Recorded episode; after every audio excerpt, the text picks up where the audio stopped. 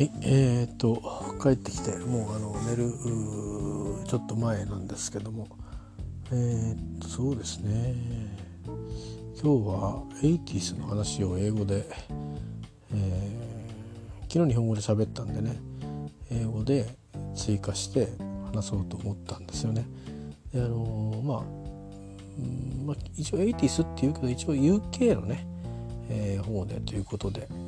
そんな話もしたと思いますけどたつもりですけど、えー、でまあ今日はねキッドアイズとクラミ・フィッシャーとからトリマンの紹介プロデューサーとしてのトリマンのやってたニューミュージックの話ニューミュージックってバンドですよ、えー、それからあとはえーと、トレバ・ホーンとかあジェフリー・ダーンズの話とかバグルスの話なんかしたかな、まあ、80s でも本当に早い早い時期のね 80s だったり。あとはまああの、まあ売れたんだけども何て言うかな。あの、大爆大爆発はしなかったっていう。だけど僕がすごく好きなグループっていうのをちょっとこうあの加えたくて英語で喋ったんですけど喋り終わってですね結構あの、えー、正直あの ちょっと気弱になったっていうかなんだろうな。心細くなっちゃって。なんでですかね。ちょっと分かんないんですけど。やっぱりこう会話もね初級英会話みたいなスタイルのあのいわゆる文系とかね、えー、含めて話してるし多少ちょっと難しい難しくはないのか、えー、関係詞を使うような構文を使っててもそれもちょっとマンネリっぽくなってるからなんか多分会話にリズムが足りないんでしょうね。あとそれからボキャブラリーも新しいボキャブラリーを使おうということもしてないから、うん、だしパラフレーズも少ないでしょ。単調なのかもしれないですよね。だから話しててちょっと自分の中で不安になっちゃうっていうか、えー、いうことなのかもしれないですね前はその何話そうかみたいなで台本用意しないのでだからあらかじめその自分の頭の中で英文をこさえてとかもないので話しながら考えてるんで、えー、それのまあ良し悪しですよね。だから少し用意した方がいいんだなってことがちょっと分かりましたけど今日はだから話題は、ね、話したい話題はあの得意な話題なので本来いつもは何話そうかなっていう展開考えながら喋るから何度も何度も撮り直してるんですけど今回はその話題はもう、えー、寝てても喋れるぐらいにあの好きで詳しい内容だったんですけど英語で話すとなるとあの難しいっていうんじゃなくて難しいえーと、スキルを使使えないので使ってないんですけどあのなんだろうな。喋り終わった後で表で喋ってるわけですよ。往来があるところで。人の目にさらすようにして。でまあ度胸付けもあるんですけどもうんいつもだとねなんかこう喋りきった感があるんですけど英語だろうが日本語だろうが下手だろうが何だろうがね。今日はねちょっと心細くなっちゃって。なんでなんですかね。ちょっとわかんないんですけど原因は。でまあ今日は振り返ってみるとえっ、ー、とまあ月末近いですよね。それから今月はまあ本当は今こうしてなかったはずってなことが起きてまあそれで良かったのかもしれないなっていう感じではあるんですけど今正直言うと。うーんまあ抱えなくてもいいようなことを抱えるような立場になったんですけどでもどうでしょうね。まあ人の中にいる感じはあるので一人でね何かぼんやりしてるっていうこととは違うのでありがたいことなのかなとは思ってるんですけどまあ、他方でね、まあ、こういうそういうトラブルみたいのがあったおかげなのかせいなのかそれが縁なのか分かんないんですけどまた新しい方がお越しになってるそうでまだお会いしてないんですけどうん、まあ、特に直接すぐに関わることはないとは思うんですけどなんか変なね 変ですよね。あの僕がそういう攻撃を受けなかったらそういうその方はここに来なかったっていういうことなんでそれがねなんかいい縁であってほしいなというふうに気はするんですけどだいぶあの格があの数段上の方なんでまあ僕がそうそうお近づきになるような方ではないんだろうなと思ってますんでいいんですけどね、まあ、そんなような話とかまあなんかいろいろ今週はですねなんかあの若干緊張するような場面が多いんですよ。面接がいろいろあるとか、えー、変わって間もないんでね仕事をね。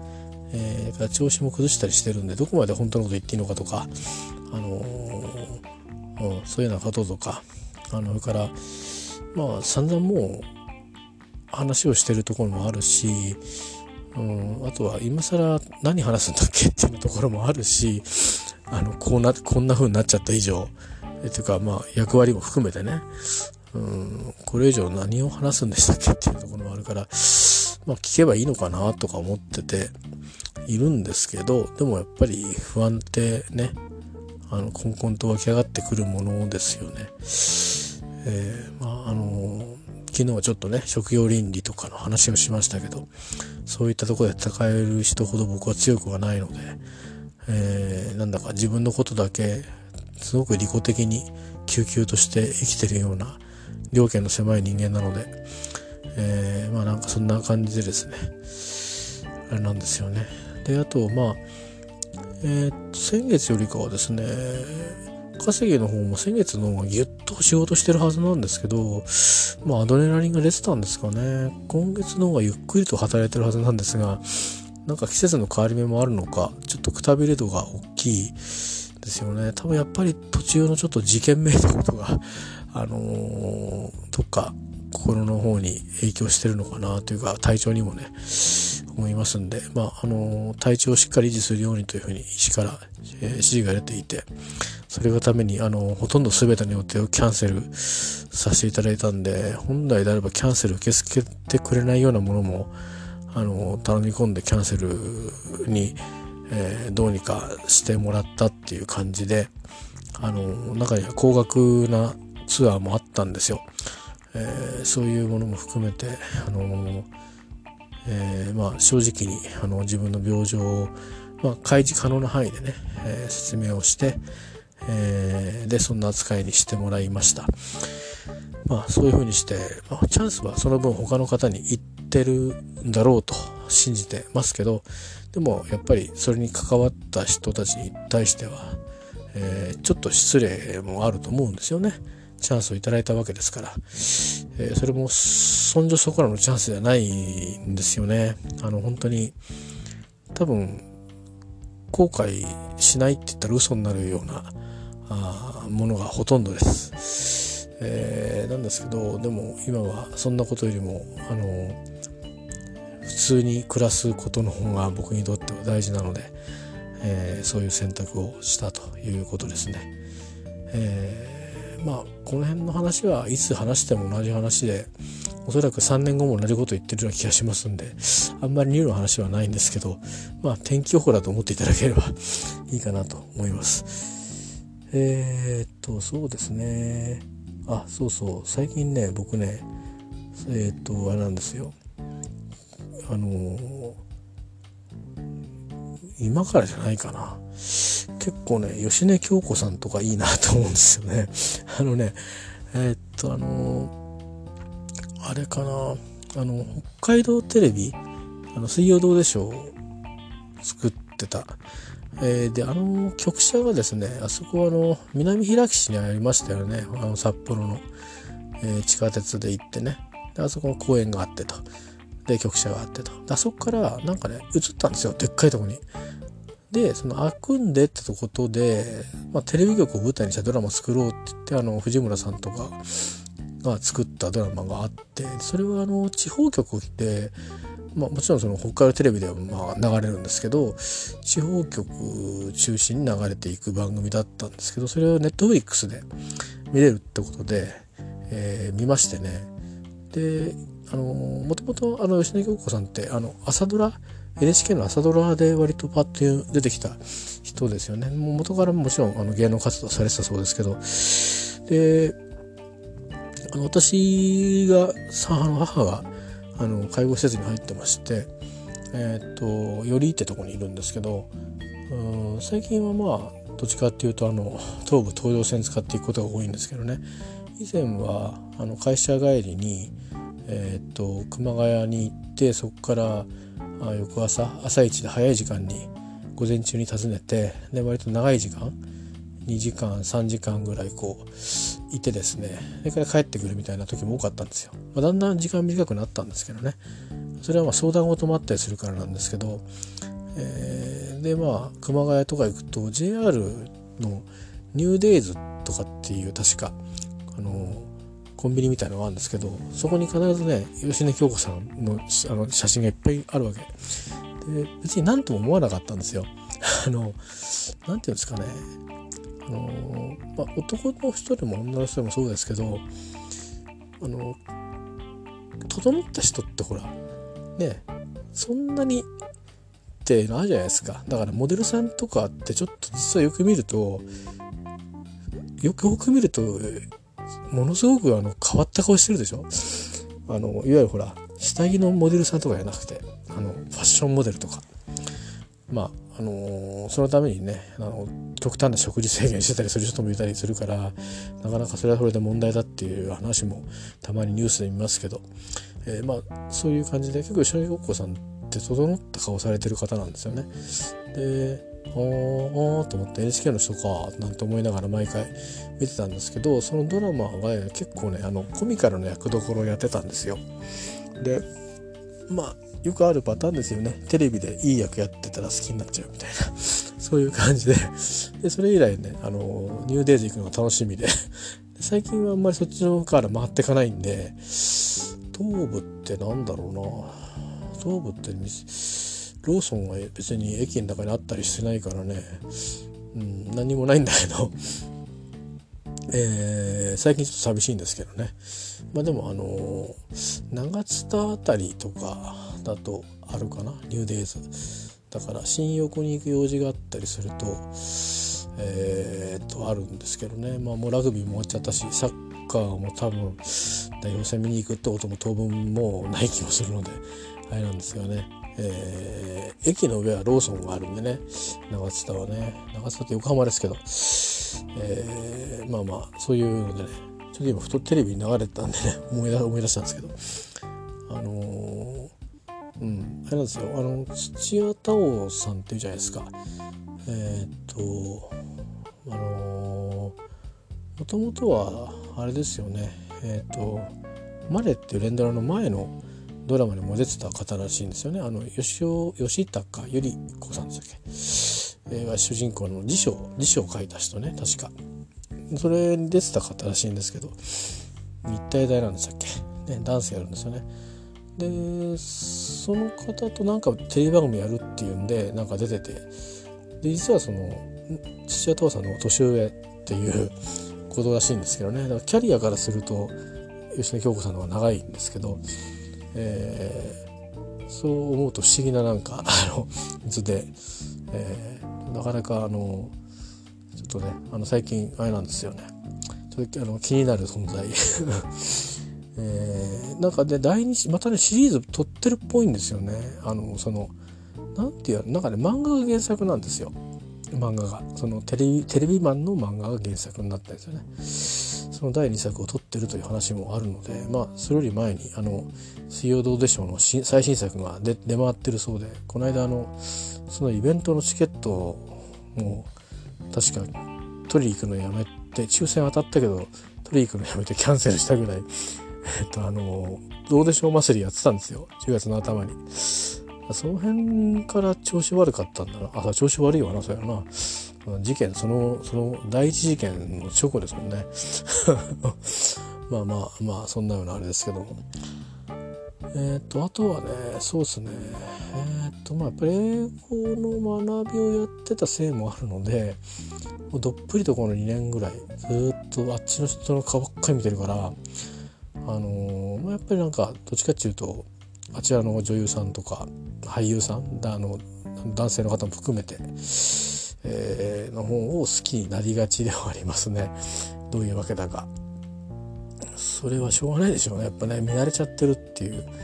で自分はあのしょぼいあのちんちくりんのおじさんですけどもうんなんかそういうふうにどうも職種はあの言ってだから久しぶりに日本人のあのえっ、ー、とまあねあの人であいいなって思ったの久しぶりだったんでちょっと言ってみたっつうだけなんですけど。えー、っとねあとはもうね今もうテレビに出てくる日本のドラマに出てくるね男性陣とかってみんなねあのかっこいいですもんね。えー、僕はどっかと個性的な俳優さんの方が好きですけどね、えー、ちょっと癖があって最初見た瞬間う何この人の顔のバランスぐらいな感じの人の方が実は大好きなんですけど、えー、まあ例えば言ってみればねあの江本明さん、えー、のご一家みたいなとかあとは松田優作さんご一家とか、えー、ねなんかちょっとほらよく見ると結構あれなんですよなんかすごいハンサム一家って感じじゃないんですよ。まああのー、一番下の方はね割と整った感じはありますけどちょっとみんなそれぞれ癖があるんですよね。特にお父さんの松田優作さんってほらイメージかっこいいけど顔とかよく見るとすごい癖があるんですよね。でも素敵じゃないですか。なんかやっぱそういう日本の俳優さんはなんかそういう風にね同じ日本人だからそういうところも見れる見れたのかもしれないけど、えー、まあそんなような感じであとはまあ海外のねあの俳優さん方はやっぱりあの男性も女性も含めて、えー、惚れやすいですね。あのあの昔あの今もあんのか？スクリーンとか。ね、あのファンレターこう書いたりなんかすると中継してくれたりなんかしてましたけど僕の友達がやってましたけどもし今今の僕がそうだったらその本を雑誌を買っていたら、え、おそらくファンレター書きまくってたでしょうね。そう思いますね。えー、あのー、何かそうですね。年がもうもうおじさんなんですけどあのまあほらファンレターって年分かんないじゃないですか。そういう意味だったらえー、ファンレター書きたい人10人あげろって言われたらね、あのー、男性女性10人ずつあげられますね。多分。名前全部覚えてないんですけどこの人この人この人この人って。多分みんな見た映画の人ばっかり。大体ね1本映画見るとね34人好きな人だけ行きますね、えー、それはもう何人見た人もそうですね、えー、やっぱりもちろんあれですよ。ヒュー・ボネビルも含めて入ってますからね。それぐらいのもう大御所含めて、えー、やっぱいいよなってこうなんでこんなに幅広い演技できるんだろうとか思うわけですよ。ダウントン・アビーの演技ができてねあのラブ・アクシャリーの演技があってでパディントンのお父さんがあってでインドのサイゴン提督の演技があってとかねもあるし。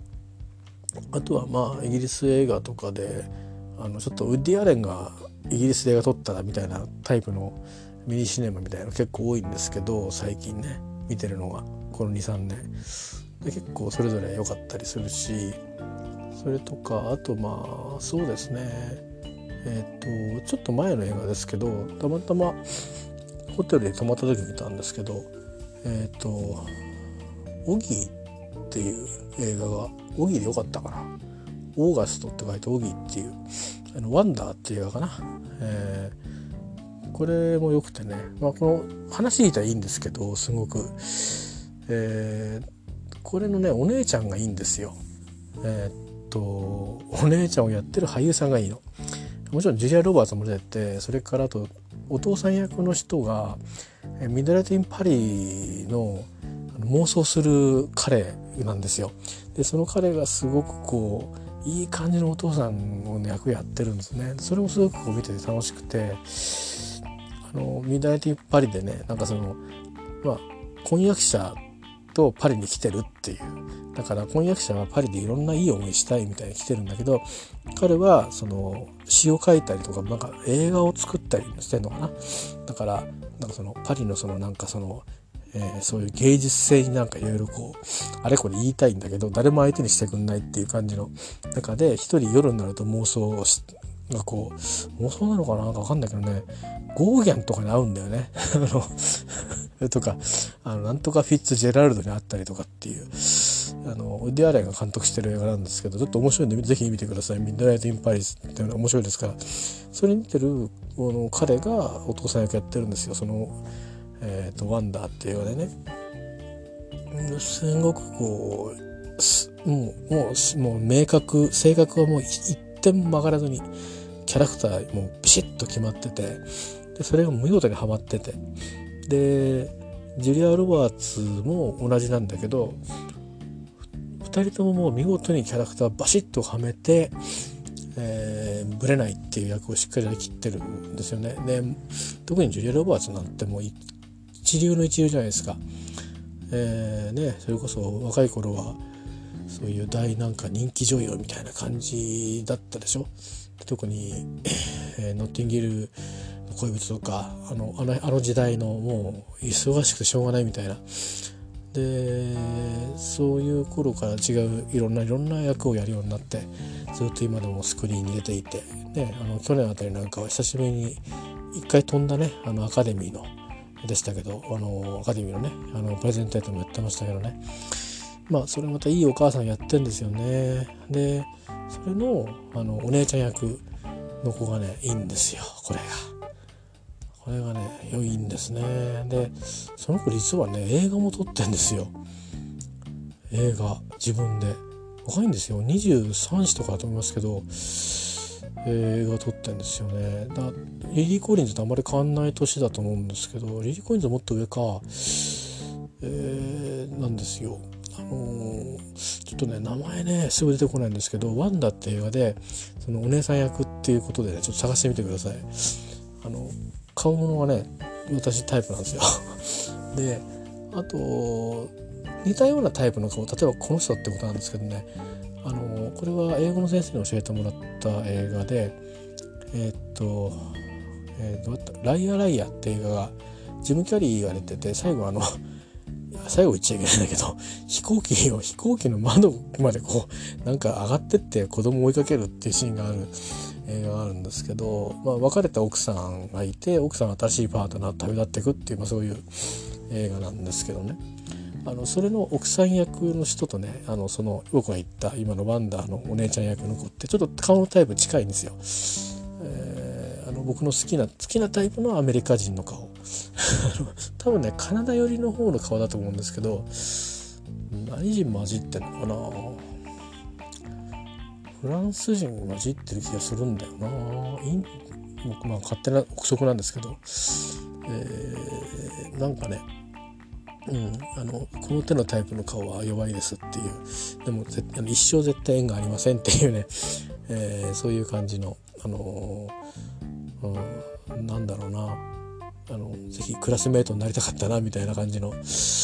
えーまあ、映画っていいっすよね。なんかちょっとこう一人一人妄想で青春時代に戻れるみたいなとこがあって、ね、現実世界でそれやっちゃうとまずいじゃないですかやっぱりね。あのそれは。君は自分が何何者か分かってますかっていうことになるんでね、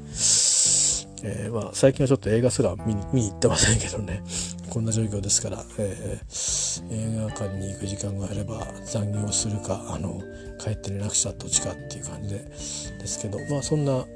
感じでねやっぱりね外国というか欧米の人英語はイギリスの英語がいいっていうくせにねやっぱ映画はどうしてもアメリカがメッカなんでね。メッカっていうか多いんで作品数が。で結構やっぱり面白い映画多いですよね。だからつい見ちゃうし。だプーさんだってあのこの間映画見たけどイアン・マクレガーがね出てましたけどね。イギリス人ですね。スコットランド人ですけど。うん。あれもアメリカ映画ですもんね、まあ、思いっきりロンドン出てましたけどね。えー、まあでも他の場所ロンドンじゃなかった気もするんだよな。あれどこなんだろう。セットじゃねえかな。まあまあそんなのとか結構やっぱどうしても、ね、アメリカ映画は多いですからね。アメリカ映画見がちですけど、まあ、イギリスの映画もまあ好きだったりしますね。だからあのビクトリアやってる人とかいいなと思いますしね、えー、それからあのアントン・ダービーにも出てますけどあのベイツさんのアナアナですね。あの奥さんアナさん。あのあとブブと呼ばれた猫のねあの青年を救う役もやってた方でもありますけどえっ、となんかああいう役者さんも好きですしね、えー、でそうね。うん。最近ヒュー・グラント見ないからな。パディントンでは見たけど、えー、あとはおじさんが好きだからね。僕ねあのなんていうかそういうほらホームレスの映画とか見るでしょ。でそうするとほら大概おじさんじゃん、うん、だからそういうのもあったりして、えー、ねコリン・ファースもおじさんじゃん。あとはそうか。リリー・ジェームスとかは割とあれですかね、えー、若いか。割と若い方若いよね思いっきりね、えー、リリー・ジェームスとかも好きですよね。あとはリリー・コリンズも好きですね。えーうん、でももうみんなそろそろそろそろあれなんですよね。20代のなんか、えー、役どころから30代にっていうふうにしてこう世代が変わっていくところに。もう10代からねあのモデルやったり俳優やったり、えー、いろんななんかまあリリー・コインズだったらニコロディオンのキャラクターみたいなやったりいろんなキャリアを積んで、えー、いろいろねやってるしあとはそうねあの化粧品会社のポスターのねあのモデルさんやったりとか。リリ・コリンズランコムのランコムでいいんだっけ？ランコムのあのキャラクターもやってるんでたまに日本のでもポスター貼ってることあるんですよね、えー、でっかでっかと。それも結構楽しみなんですけど最近街も行かなくなっちゃったんでなんなんですけどね。まあそんな風にしてあのそんな方なあのああとはあれですよ。あのジェームス・コーデン好きですよ。あの男性ですけど。今アメリカでねあのレイトレイレイトレイトショーでしたっけ、えー、前も言いましたけどあのあの信号を変わる間だけミュージカルやるっていう。あれとかも大好きですね本当に、えー、もうなんかあれ見てると本当に時間を忘れるっていう感じで、えー、本格的にやるでしょ。でアラジンなんかでも本当にあのウル・スミス来ますからね。すごい手が込んでるっていうか本物の俳優さんが出るんですよ。だからすごいすごいなって思って、えー、パリでやった時は最高でしたね。パリでレ・ミゼブラレレミゼラブルをやった時は。あのちょうどその凱旋門からまっすぐシャンゼリゼに行かないちょっとねどっちだろう。シャンゼリゼに降りるところを右肩に降りたところの通りでやってたのかな。あ多分多分ですけど感覚として、えー、もう完全にパリの人はあの嫌がってましたからね。嫌がってましたからね。あの1年にいっぺんロンドンの舞台であのやるんですよね。レートレートショーを。もともとアメリカの CBS のテレビ番組なんですけどその時にはあのなんかそういうヨーロッパの街でそのロケするんですよ。いつもはアメリカの街でやってるんですけどえー、まあそれでね、あのー、アメリカではレートショーとかなんかそういうショーが結構あって、まあ、あの日本でテレビなかなか見れませんけどあの YouTube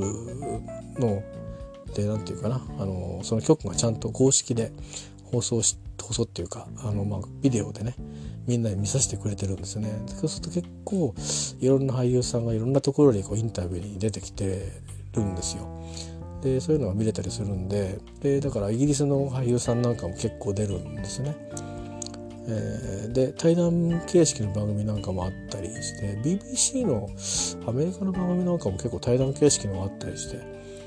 でそこでこう面白いなと思ったのはこれをちょっとあの顔形のスキーとかじゃなくてあのグラスイジアンだと思うんですけど何言ってか全然わかんない人がいるんですよね。あの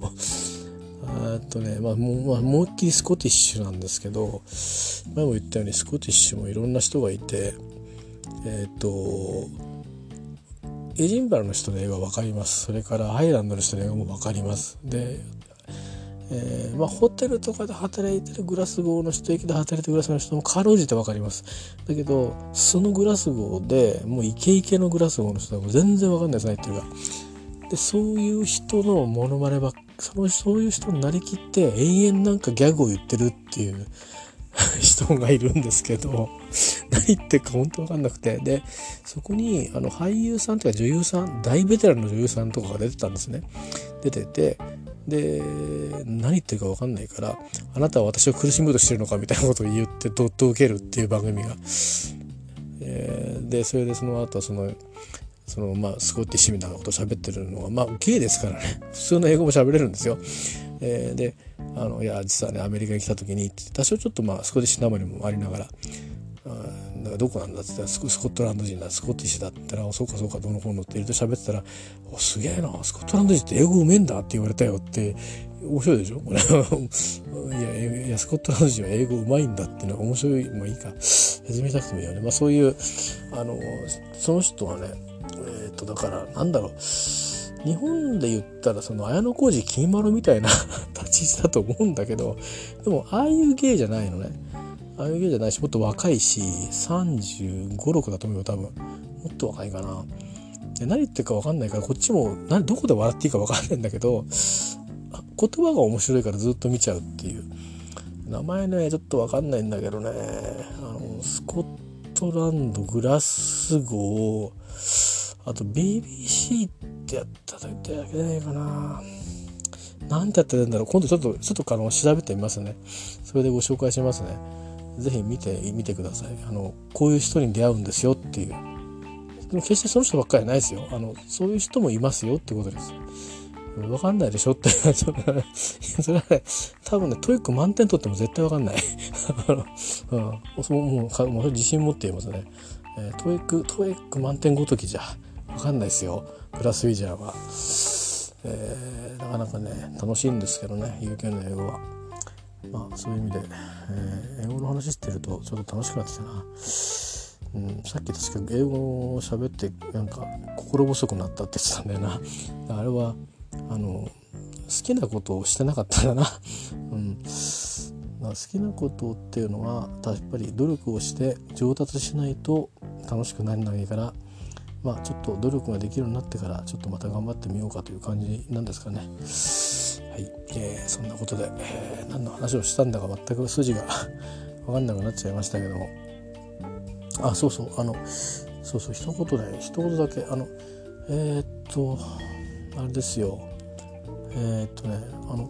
あんまり視聴率が良くないっていう話題だけ出て良くなってきたのか悪いままなのか分かんないけど「あの伊田天」っていうあの大河ドラマじゃないですか。大河ドラマって現代ドラマですけど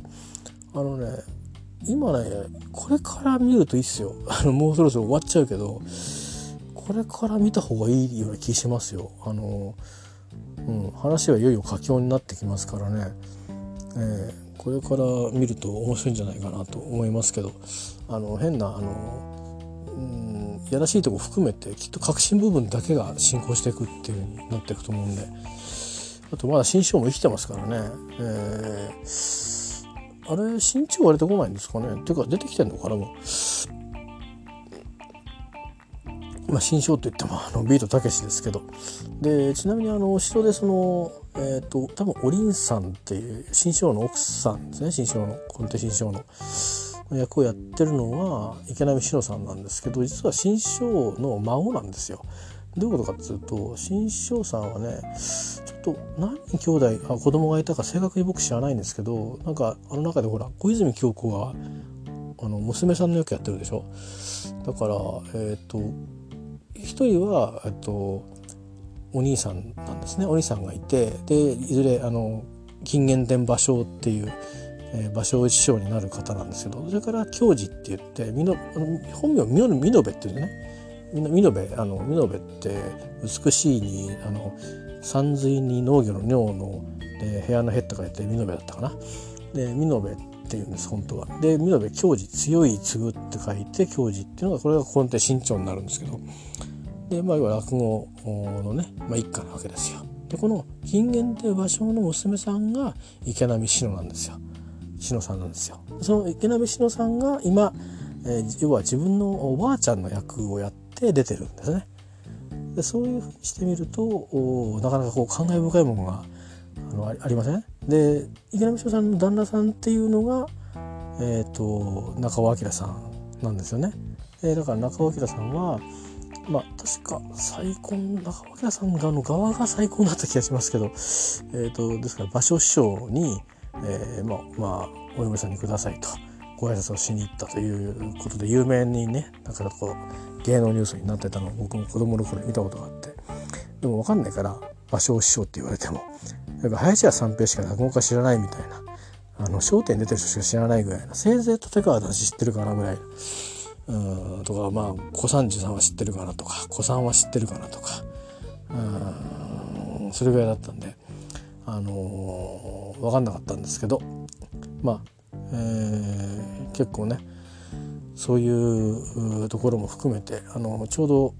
先週はですね、えー、新生姜さんが倒れてから、えー、復活してまあ復活してもドラマですから結構しっかり喋ってますけど本当のあの映像が残ってるんですけどあの倒れた後に、えー、NHK に出た時の新潮師匠の映像があるんですね。でそれはあの新潮師匠と一緒に出てるんですけども結構ね喋れないんですやっぱりね。あの脳の方の脳一血か脳梗塞かをされたみたいで。でやっぱりこうろれつもなかなかうまく回らない。だけどちゃんと本人の意識ちゃんとしてるから喋ろうとしてるみたいな感じで、えー、ではあるんですけどまあそういったその細かいねあの正確な描写はともかくえっ、ー、とまあなんていうかな。この新章も復活しても入れていてくれるだけでいいというそういうこうファンファン心理があ待ってましたという感じでもってね、えー、出てきて。でいよいよオリンピックが、まあ、いろんなことがあってあのいろいろ人の入れ替わりもあるあったようですけど、まあ、まだまだこの先どういうドラマを展開するか、えー、ちょっと私もよく分かりません。あの裏舞台知らないんでね多分みんな知ってる人は知ってるんでしょうけど、えー、で多分実際そのままなだれ込んで、えー、まあ今度の 大河ドラマはあその話しようと思ってないたんじゃないんですよ。あのー、なんかちょっとスタートが遅いそうですけど、えー、まあ来年に入って、えー、なんとなんとまさかの明智光秀主人公というすごいですよね。まああのー、ある種石田三成主人公っていうのもなくはなかったような、あのー、今までですよ。主人公とは言ってないけど、まあ、実質主人公だよなっていう感じのドラマは今までもありましたよね。あの、主人公っていうかまあ名サブっていう感じのねかなり出てるねっていうまあどうしてもその豊臣秀吉の政権を描くとなるとどうしても石田三成は出てきがちになるし逆にあの出さないかどっちかなんですよね。思いっきり出すか出さないかっていう感じになりがちなんですけどでそこでそのまあ今度はですよ。明智光秀ですよ。えー、すごいですね。明智光明智家のあの何ですか。あのもう、えー、本本会じゃないですかね。どういうあの脚本になってるのかすごく興味がありますね。本能寺の変のあたり、えー、やっぱり下世話ですから私本能寺の変に至るところとかのその本当の話みたいな。あのぜひあのあの一般に言われてる歴史の通りじゃないストーリーを展開を期待したいですね。つくづく。でまああの九段の方は、えー、豊臣秀吉の織田信長のえっ、ー、と性質じゃないのかな。どっちだろう。2人目？性質か。一応性質か。性質という役どころだったようなんで、えー、ですけども、えー、まあ織田信長もどう描かれるのかとかあとは徳川家康との関係もどう描かれるのかとか、まあ、その辺りとかね、えー、すごく、うん、興味が、あのー、ありますよね。えー、あとまあ豊臣秀吉がどれぐらいずるかったのかとか あの、えー、そういうことも含めて、えー、またね、あのまあ歴史背景はなんか大河ドラマのまあ何ですかね。もうあのこの時代やっときゃ間違いないみたいな時代ではありますけどまあそうは言ってもね、えー、明智光秀を主人公にしててとこがすごいなっていうかまあだってそれをやられる俳優さんがねあの人気のある方ですからあの僕あのあの方の夏目漱石はすごくいいあの嫌な感じでね好きでしたね。あの NHK で言いましたけど、えー、でもまあそうだな。例えば他にも武田信玄かの役で、えー、だったっけ？違うな。あの山本武田信玄の軍師のあれか。山本勘兵衛でしたっけ？あね。山本なんとか。のね役とかもういいっていう言われてたのになんか酷評されたりとか。あとあの僕は結構好きだったのにあの某どっかの知事の人が「なんだこれは」って こんななんか煙臭い映像ばっかり流しやがってみたいなことを言ったがために評判が悪くなっちゃった平清盛ね。あのいやあれほんとよくよく再現したなと思ってやっぱあれぐらいのコントラストがあってであの時代にあのそのいわゆる宮廷のねあのああいうその三元政治みたいなものとかあそれこそ羅生門の世界でしょ、ね、それでで清盛が出てきてみたいな。だからこそ際立つみたいなね、えー、でその時代にあって宋銭を使うっていうことの画期的なところとか。全然問題なかったと思うんだけど、うん、それがそこからその源氏に政権を移っていくっていうところのその兵士の方の何て言うかな。あの政略みたいなものの、えー、行き詰まりとかね、えー、要はそういうものとか結構ね深いドラマだったんですよ。あれ僕最後まで見たんですけどそれはねなんかその観光に使おうと思ってた節があったみたいでいきなり最この荒廃した都の様子から出てっちゃったもんだからこれ誰も来ないだろうみたいなことを言ったんですよ。なんとかの知事が。それのせいでねなんか視聴率低迷しちゃって。多分それっきりになっちゃったんだよね。いいドラマだったんですけどね平清盛はね。あとこれもあって多分あの平平清盛が主人公になったことは他にもあったのかもしれないけどその冠がね平清盛ってこうついてるのがなかなかなかったと思うんでね。ちょっと惜しいことをさしたんじゃないのかなと。あれはね視聴者の側の問題だと思いますよっていうかその偉い人はね発言に気をつけてなきゃいけないんだなってつくづく思いましたよね。なんかいやもともとほら他の人からしたら別に平清盛のファンって少ないかもしれないでしょ。だから多少こう煽んなくちゃいけないところにねえー、そういうちょっとこう足を引っ張る勢力が来るとなかなか上げにくいと。で今回の場合はこれはもうあの逆風じゃないですからね。追い風吹きまくりですからね。だっていやどうです？あの九段の人も嫌ですけどね川口さんのその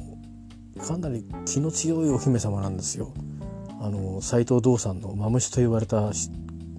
娘ですから。俗にあの伝わってる話としてはですよかなり俗の話ですけどさあ子作りしましょうと。でも私の魂は売りませんと,、えー、と言い切ったっていうね。もう気に入ったはさすがマムシの娘だなというそんな話が残ってると、えー、言われるようなあ女性ですから、えーね、そのセリフをあの川口春奈が言うと思うとそれは九段の女性が言うよりも言うとなんかやけに生々しかったりなんかしてあの川口春奈に言ってもらった方がドキッとしませんかね？あのそういう意味で僕逆に視聴率どんとあかんじゃないかなと思ってるんですけどね、えー、皮肉なもんでね、えー、本当あんな事件を起こさないに越したことはないんですけど、えー、ですけどまあどこまで嘘だか本当だか分かりませんし立証できるか分かりませんけどなかなかね、あのいろんなことがあったからせっかくねいろんな、あのうん、そういう意味ではチャレンジャブルな、あの映画などあるいはスティールですね、えー、で、あのトライをされてまああ自分のねそのその過去のその自分のイメージみたいなものをこうぶち壊していくっていうことにもチャレンジされてたように思ってたんですけどなかなか大変なもんですねああいう世界はね。やっぱりこうまともな神経でやっていけなくなる瞬間があるんでしょうねでそこに隙間があるっていうかあなんでしょうねだからまあイギリスと中国じゃないけどアヘン戦争みたいな骨抜きにしてしまえみたいなところがあいつでもそういう誘惑が迫ってるということなんでしょうね。それがあのドラッグなのかあのいわゆる色恋沙汰なのかああるいはなんか投資話なのかっていうそういうことなんでしょうね。えー、なかなか大変ですねなんかあのおっかないなっていう感じがしますけど、えー、まああの九段のあの方について僕からコメントは何もありません。えーあの早くあの川口春奈見たいなって それだけしか思ってませんけどあとはあの明智明智見たいなって 思いますね。明智光秀3日で終わるんじゃないかなって本当思ったんですけど3日天下つぐらいですからねそこふざけたこと言ってたんですけどどうもそういうわけにはいかなそうなんでキャストを見るとなんだかすごいキャストがいますからね。えー、なんであのー、まあ明智家の末裔曰くみんなが思ってる本能寺の変は違うんですというね5本も出てますんで、あのー、ぜひなんかそっち系で描いてくれたらちょっとまたみんなの名店も変わってね、えー、歴史をこう見る目っていうのかあの幅広にねいろんな見方があるのっていうのをねなんかシェアをみんなでできたら楽しいだろうなと思うんで、あのー、まあ初っ端のつまずきは別に NHK のせいではないので、えー、いやまあ身体検査が何だとかってね言ったってそりゃあなたはたまたまあの九段の人だったからできたかもしれないけどもしこれ相手がジャニーズの俳優だったらね挑戦できないでしょ？あのおそらく。だからやっぱり限界があるんだよね。しょうがないんで NHK は悪いわけじゃないので、まあ、これ事故なので、えー、ぜひですねえー、気になるのはあれですよね。その1週間遅れるっつってるからその1週間遅れるところで何をやってくれるのかなっていうなんかスペシャル番組がなんかやってくれたら嬉しいんですけどね。まあそれはいいとして、ま、本当に自分のこともあるんで人のことをとにかく心配してる早いではないんですけどなんか A ちゃんが調子が悪いんですって。調子では喉の調子か。だからライブができないみたいな話がちょっとあって心配ですね。あの単なる調子が悪いであってほしいなと思うんですけどあの急に寒くなったしとか、えー、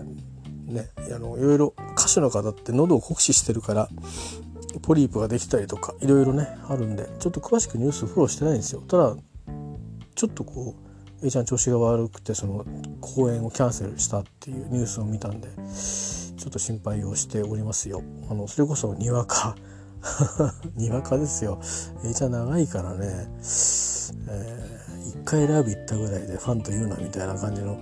そんなにそんなことないと思いますけどね。皆さんなんか優しそう優しそうな方々だったりですけど。ちょっとねそれも心配ですね。まあそんなことで、えー、何の話したんだっけ？好きなものの話をしていたんですねきっと。